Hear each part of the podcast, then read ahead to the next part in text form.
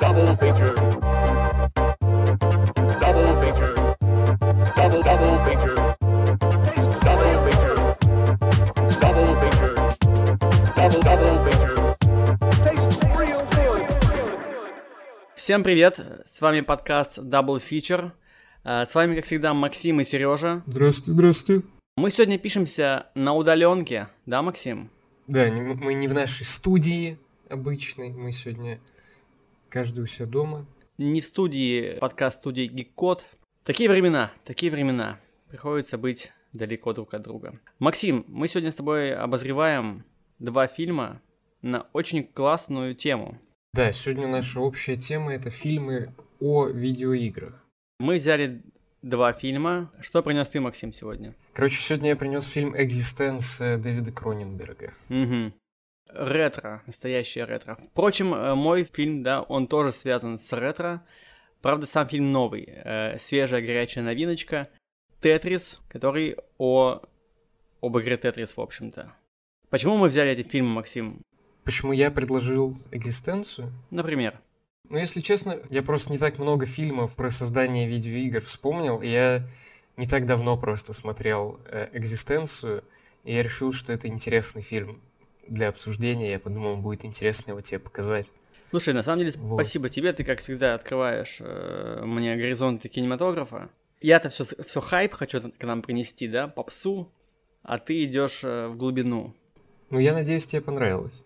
Слушай, да, скорее да, чем нет, но фильм дискуссионный. Мы к нему вернемся, наверное, во второй части подкаста. Давай начнем мы первую часть с Тетриса. Согласен? Мгм. Который, собственно, принес я, потому что Тетрис новиночка, о нем многие поговорили в интернетах, и мы хотим тоже об этом поговорить.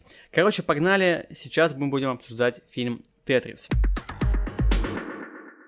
Фильм Тетрис 2023 года выхода, свежачок, да, самый у нас. История о том, как э, игра Тетрис обрела мировой успех и как обрел славу и признание советский программист Алексей Пажетнов. Да, кстати, ты знаешь, кто снял этот фильм?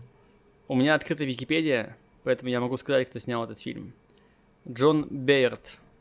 Короче, до этого его самая известная работа это фильм «Грязь» с э, Макэвоем? Джеймсом Макэвоем, да. Слушай, нормально, нормально, чувак так этот... Интересно. Да, сделал такой финт в карьере. А, ну что ж, фильм вышел на Apple TV, а значит, его можно посмотреть э, везде, где только можно посмотреть, кроме кинотеатров. Мы обсуждаем его со спойлерами, естественно, да. С чего начнем, Максим? Э, С личных впечатлений, наверное, давай начнем. Э, ну, давай, да. Как тебе Тетрис? Давай ты первый. Мне Тетрис понравился, но он мне напомнил такой, типа, немножко шпионский мост, но чуть более драйвовый, на удивление. Мне очень понравился темп и динамика фильма. Он прямо такой очень... э, несмотря на то, что он, по-моему, довольно длинный, он идет, кажется, два часа или чуть больше, может, даже. В любом случае, просматривается на одном дыхании, очень классно сделано в плане темпа. Вот. За первые полчаса фильма я такой, так, а что вообще еще будет? Сюжет же вроде закончен. Я подумал, но это была только завязка. Говоря про темп и вообще то, про то, как фильм смонтирован, естественно, на ум приходят ассоциации с фильмами Эдгара Райта. Не так ли? Ну, чуть-чуть немножко есть что-то такое. Короче, это фильм еще, который выпускала студия, ну, одна из продюсерских студий, которые работали над фильмом, это Марф. Марф — это компания Мэтью Вона, это режиссер Кингсман, Пипца, Слоеного торта.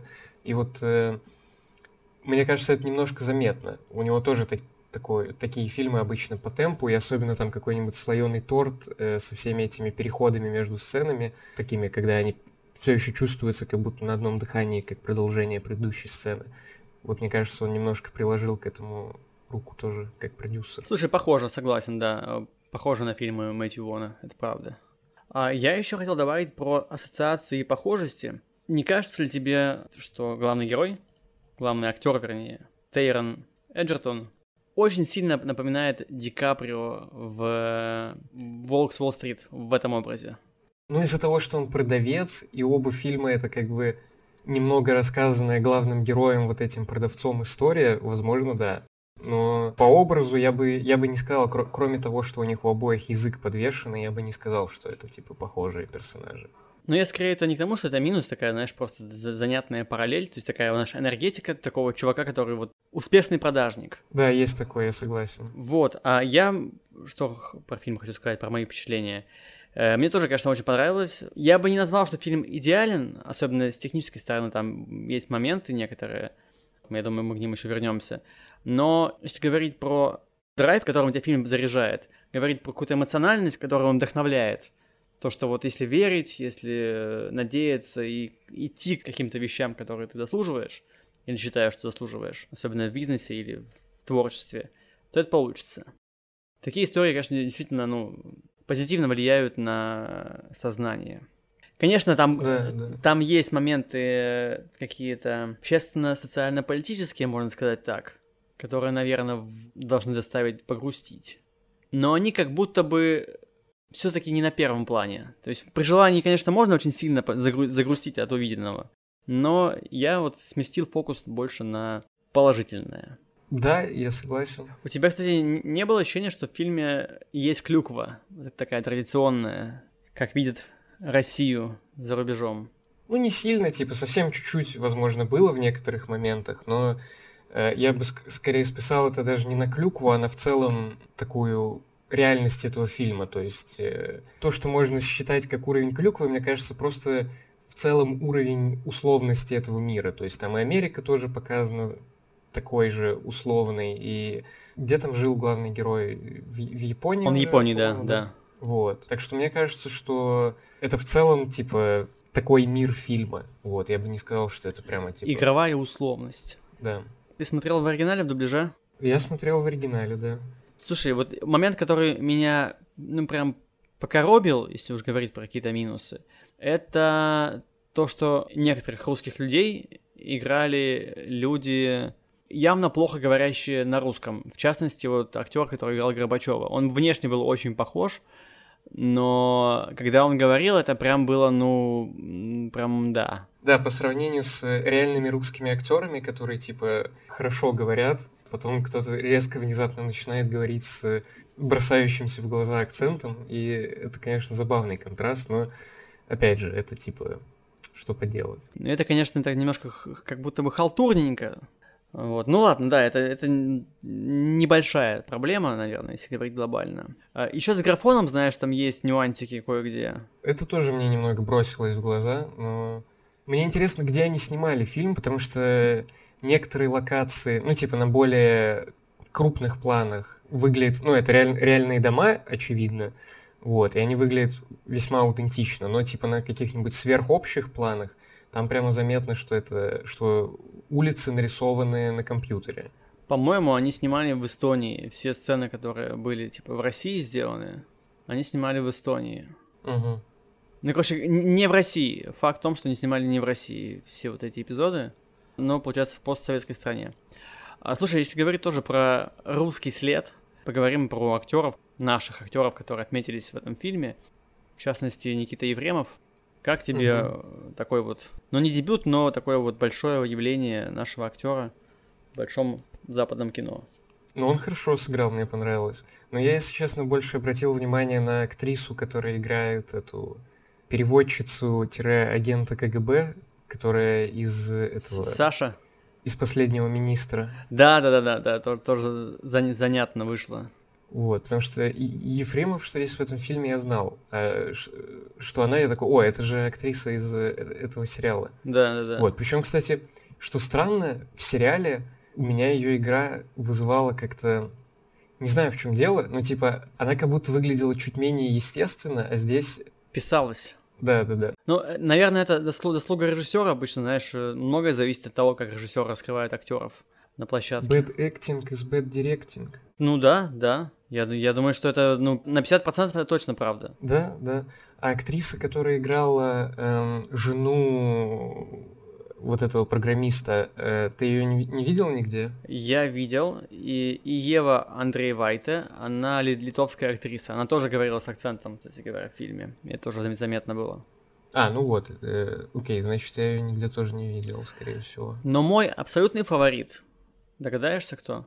Э, что, КГБшник этот? Но он не КГБшник, он глава Министерства иностранных дел, Ну да, да, который вот э, главный злодей. Согласитесь, согласитесь, он крутой. Он прям очень харизматичный, крутой и отталкивающий вот настолько, насколько должен быть персонаж фильма. Злодей. Но он прям, да, кл- классический киношный злодей. Но он хорошо, хорошо играет э, злодейского злодея. Он не клюквенный получился. Но я говорю, я бы не сказал, что кто-то из них вообще клюквенный. Я скорее вот про, про антуражи некоторые какие-то, знаешь, ту атмосферу, которую нас погружают. Серость везде, все вот, вот это. Я думаю, что так, так не было настолько все.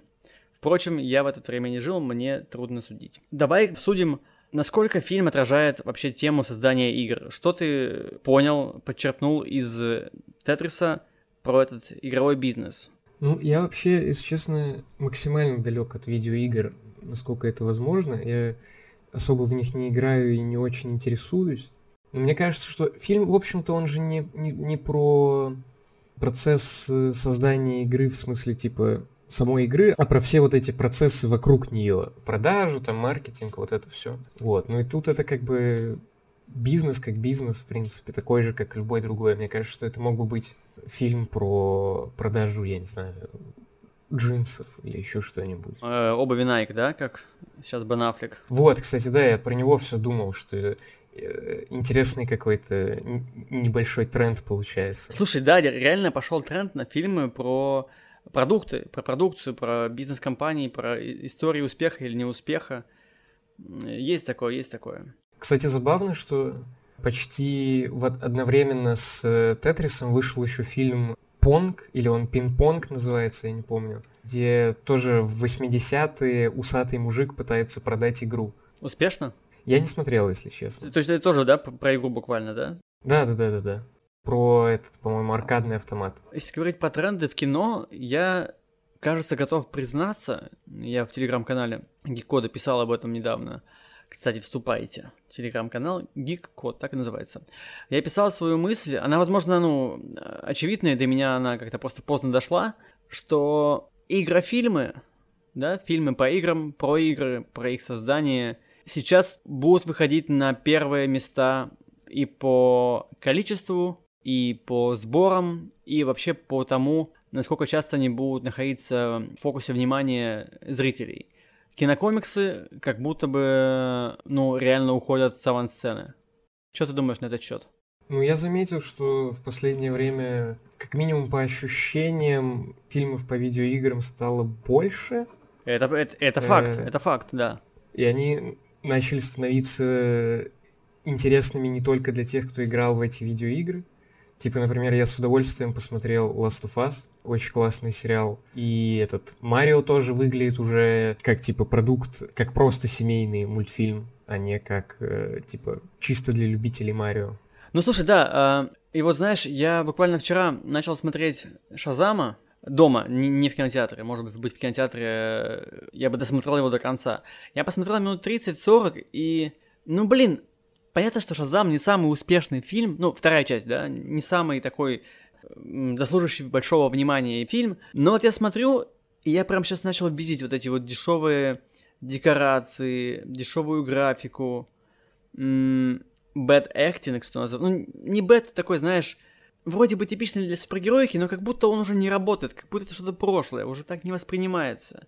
Вот эта вот условность супергеройская, она, ну, приелась, что ли. Мне, мне страшно эти слова произносить, потому что это то, чем я горел, интересовался, ну, последние лет 10 точно, и признаваться в этом очень тяжело. Хочется ош- ошибиться, что вдруг еще есть фильмы, которые готовы выстрелить и быть реально крутыми и новыми в этом жанре. Ну, для меня лично интерес к супергеройскому кино и к супергероике прошел чуть раньше, вот, но мне кажется, что это не только я, и в целом реально, да, как-то средняя температура по комнате в отношении супергероики упала как-то. Да. Так что вот, дорогие слушатели, если вы следите за трендами, если вы хотите взять волну успеха э, во всех смыслах, то пора переключать свое внимание на игры и на фильмы по играм. Мы как-то как будто бы в сторону от Тетриса отходим, но, знаешь, это, это все еще про кино. Такая мысль была, что кино вообще-то, вот сейчас внезапно, да, очень запаздывающая форма. То есть кино постоянно догоняет какие-то тренды. Ну, то есть смотри, э, комиксы были когда, условно, да, там э, с 40-х, грубо говоря, да, по сей день. Кино когда начало брать комиксы? Ну, где-то 80-е. Ну, в десятых? Э, Нет, мы если даже говорим про прошлое, да, это 80-е это еще были, А. ну, когда первые. Прям массовым трендом это стало, да, вот десятые года. Понимаешь, да, все равно есть период отставания. И мне кажется, можно такое проследить там и по экранизациям книг. Наверняка бы был какой-то этап, когда киношники брались за экранизации книг. Этап с книгами это этап, который типа был, был всегда и вроде как Не в заканчивая. среднем никогда, никогда и не проходил. да. Ну, может быть, может быть. Но мне кажется, вот это надо проследить. Мне кажется, был период, когда они такие, о, книги, книги, книги, давайте экранизировать книги, все-все-все. Ну, книги это очень общее, типа, вот был период там, например, когда подростковые антиутопии книжки или просто подростковые Да, книжки были да. Это все... на волне хайпа. Согласен. Это все еще как бы не, про- не противоречит твоей моей мысли, да, но ты, ты просто дополняешь, согласен. И вот сейчас они взялись за игры. То есть, когда уже игры достигли какого-то пика своего, да, то есть при этом э, широкая игровая индустрия существует, ну, тоже уже лет 20-30. И вот только недавно фильмы по играм начали захватывать именно массовое внимание. Они снимались, естественно, но они были неудачными, плохо признанными, а сейчас вот оно пошло, пошло дело. Тут скорее, на самом деле, дело в том, что кино все-таки это своя собственная индустрия, своя собственная отдельный ме- медиа, в котором, типа, то есть экранизации видеоигр существуют, наверное, с момента, как начали появляться видеоигры. Типа, экранизации комиксов тоже были примерно всю, почти всю историю кино. Я не думаю, что кино как-то там отстает или что-то, оно подхватывает, типа, когда ему нужно- Выгодно. Ну, типа, да, да, да. Ну, типа, в кино бы там были периоды вестернов, были периоды триллеров, там, опять, подростковых антиутопий. Короче, я, я не, не сказал бы, на самом деле, про, про отставание какое-то или еще что-то. Я думаю, это просто естественный процесс какой-то, типа... Ну, может быть, может быть. Просто такая мысль появилась, я решил ей поделиться. А что еще можно сказать по Тетрис, Максим? Есть какие-то мысли? Мы как будто бы с Тетрисом вроде закончили с его обсуждением. Это скорее интересно как феномен, да, чем нежели анализ фильма, потому что анализировать, в общем-то, особо нечего. Фильм крутой, классный, его стоит смотреть. Ну, как фильм сам по себе, да, приятное, приятное развлечение такое, приятное времяпрепровождение. Хорошее развлекательное кино, вот, я бы так сказал. Да, здесь, ну, нечего добавить больше, наверное.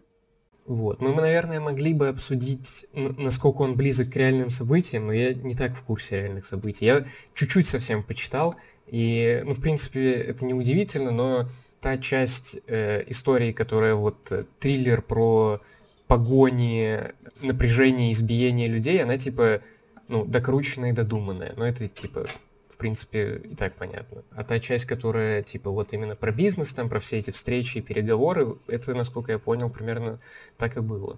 Ну да, да. Я, кстати, посмотрел коротенькое очень интервью с э, как раз вот, э, ну, типа, и Пажетнов, и второй чел, которого Эджертон играет. Да, Хэнк Роджерс. Э, Они оба сейчас живы, и они оба, насколько я понимаю, до сих пор владеют этой компанией Тетрис. Они сделали свою, свою компанию, да, да. Ну, как в конце фильма сказано.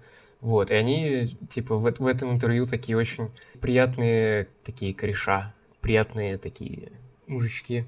Да, Пажетнов-то вообще потом э, уехал в США, и там свою комп... ну, они вот с ним вместе сделали свою компанию, и, в общем-то, видимо, достаточно неплохо справлялись и существовали. Понятно, что Тетрис как бы такая ранняя стадия в эволюции игр, да, поэтому очень простая, и Пажетнов, видимо, как игровой мозг заточен на такие вот геометрические, прост... ну, простые, условно простые игры, и да, они просто уже вне своего времени. То есть, да, они сделали что-то большое для эпохи.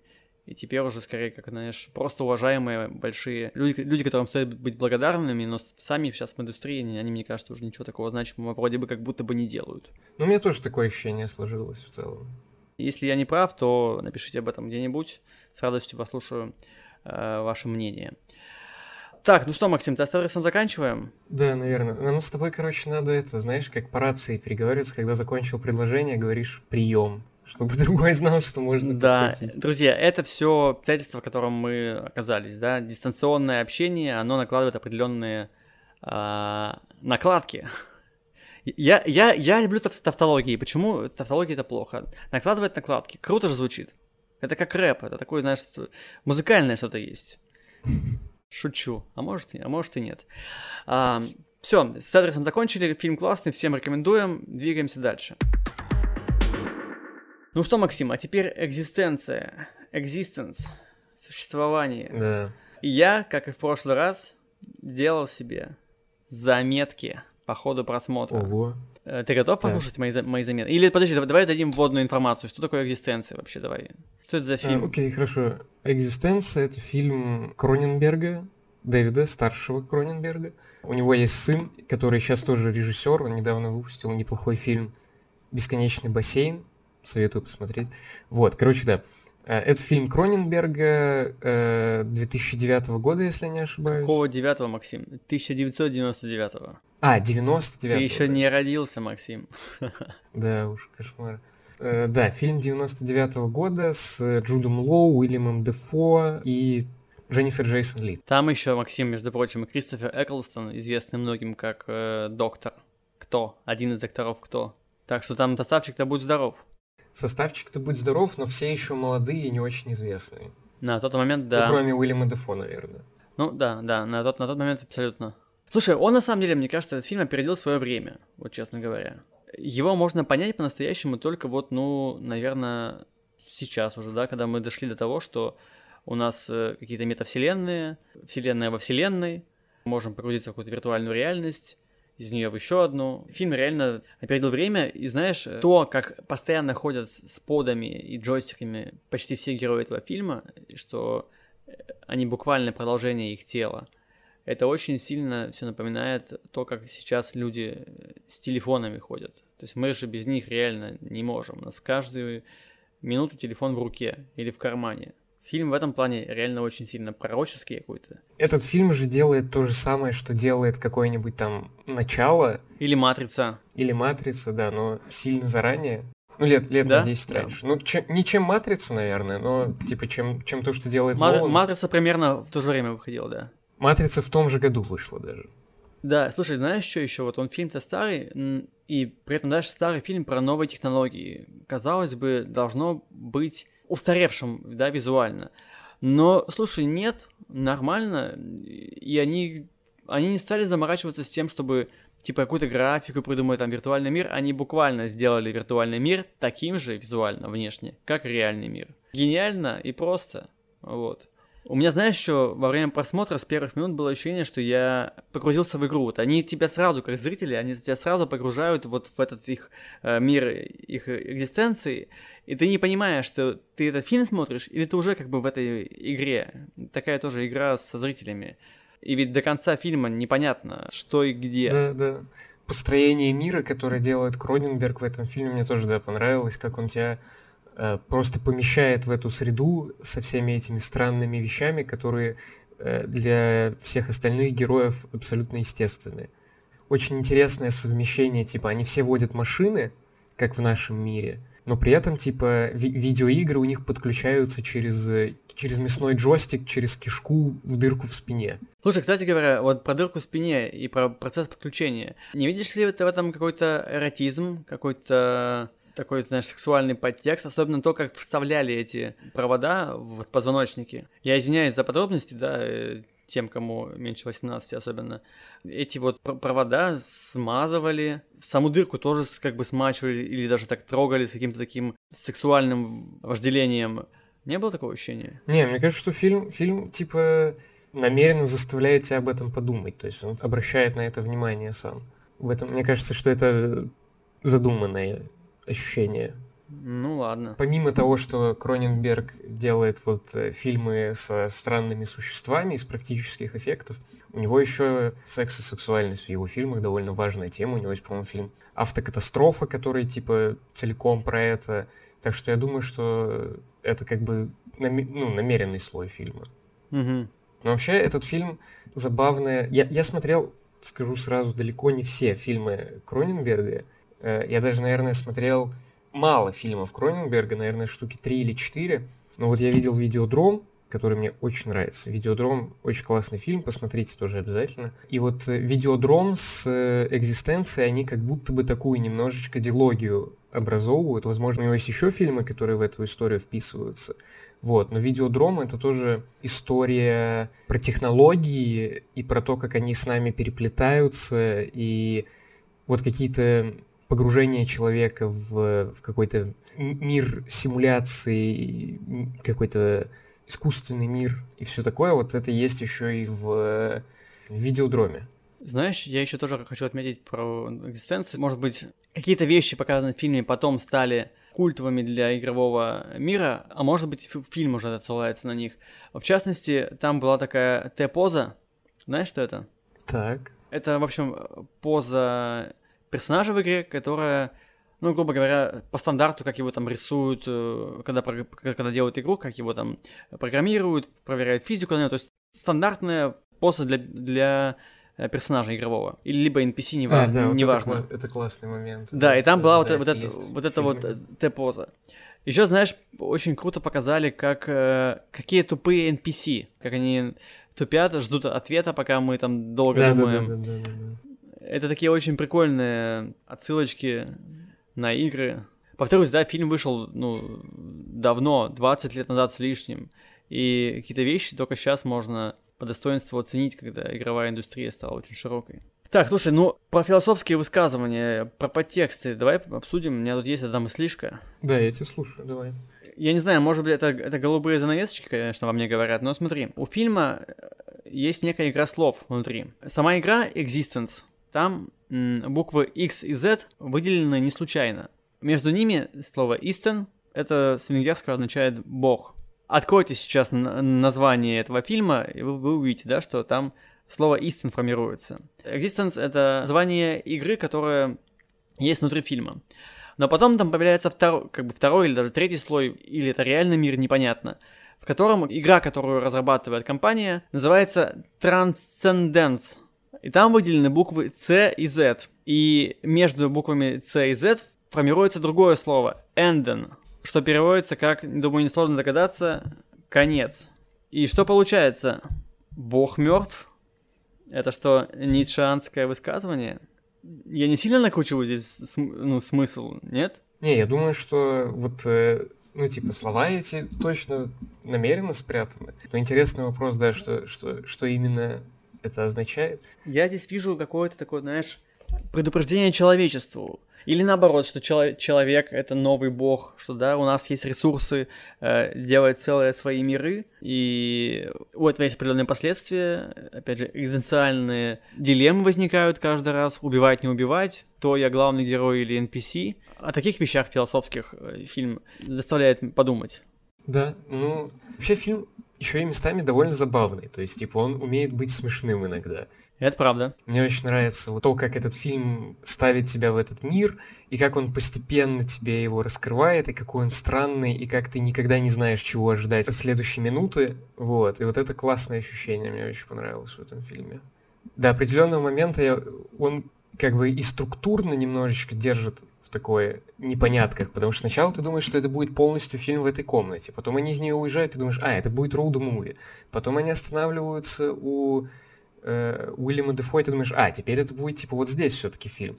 А потом они погружаются в видеоигру только где-то в середине фильма, и начинается вообще совсем по-другому все идти. И вот эта сцена в столовой, где он э, собирает пистолет из э, блюда, приготовленного из каких-то странных существ, он объедает их из, из их костей, собирает пистолет, который стреляет зубами.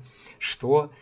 Вот, но это, это конечно, завораживающее зрелище. И сама концепция такого биологического оружия, да, из костей же очень крутая. Да, да, да. Новаторская, скажем так, как минимум.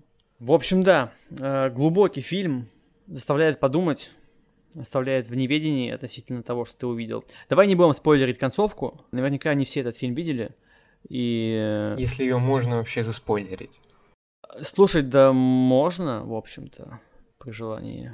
Мне кажется, что может быть просто несколько способов объяснить, что происходит в конце. скажем так, конец, он такой не очень неопределенный, и поэтому, мне кажется, его сложно проспойлерить как-то однозначно. Хорошо, давай, давай сейчас, вот здесь точка, где мы закончим, ну, относительно бесспойлерную часть, да, и вот дальше, вот, вот за этой чертой, мы будем обсуждать концовку. Так что, друзья, если вы не, пос- не посмотрели фильм, и мы вас заинтересовали, то вот посмотрите и вернитесь к этому моменту потом э, снова. Итак, Максим, как ты думаешь, что это было в конце? Ну, типа, у меня нет мнения насчет того, однозначно это реальность или все еще игра. Я думаю, что, как бы, это момент, который сделан, типа, намеренно так, чтобы мы не знали ответа точно и гадали. Я решил не давать себе ответа на этот вопрос, ничего не выбирать и просто принять, что, типа, вот непонятно, непонятно. Вопрос как бы повисает Слушай, в ну, воздухе. для драматургии, конечно, было бы лучше, если бы это был реальный мир, и нам бы показали, как зрителям, э, чем чревато чрезмерное вот это вот увлечение играми, чрезмерное погружение в виртуальность, э, эскапизм, чтобы, ну, мы по такие поняли, а, вот насколько можно заиграть мозги себе.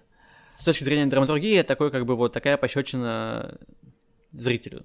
Но поскольку мы по, по ходу фильма явно как-то прикипаем и главным героям, и не хочется их э, ассоциировать с какими-то поехавшими, да, условно, убийцами, хочется допустить, что это все еще игра, и их все еще испытывают.